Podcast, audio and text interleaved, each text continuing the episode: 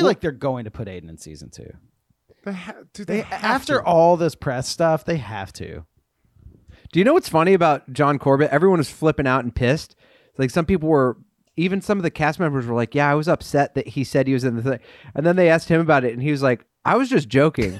they just put a mic in his face, and he's like, "Oh yeah, I'm in tons of the episodes. We're so excited," and just kept on walking down the red carpet. Dude. And then everyone was like pissed about it, but it wasn't him.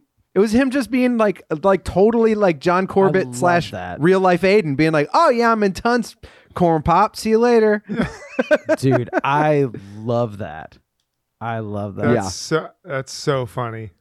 Um, hey, real quick, Um, Bradshaw boys. Uh, this is an informational question. Francesca Fox said, "Are you going to start with rom coms that feature the Sex and the City cast, or just pick them at random? Raising Helen, My Big Fat Greek Wedding, to all the boys I loved before, good for the Aiden withdrawal." Ooh. Um, Yeah, I think I think think, we're gonna start my with the big fat Greek right? wedding. Yeah. What? We're gonna start with the bang the rom com bangers, right? I, th- Oh I yeah. think we should. I think we should. We should uh, uh, cherry pick into the Sex and the City rom com world too. I think My Big Fat Greek Wedding would be a good one.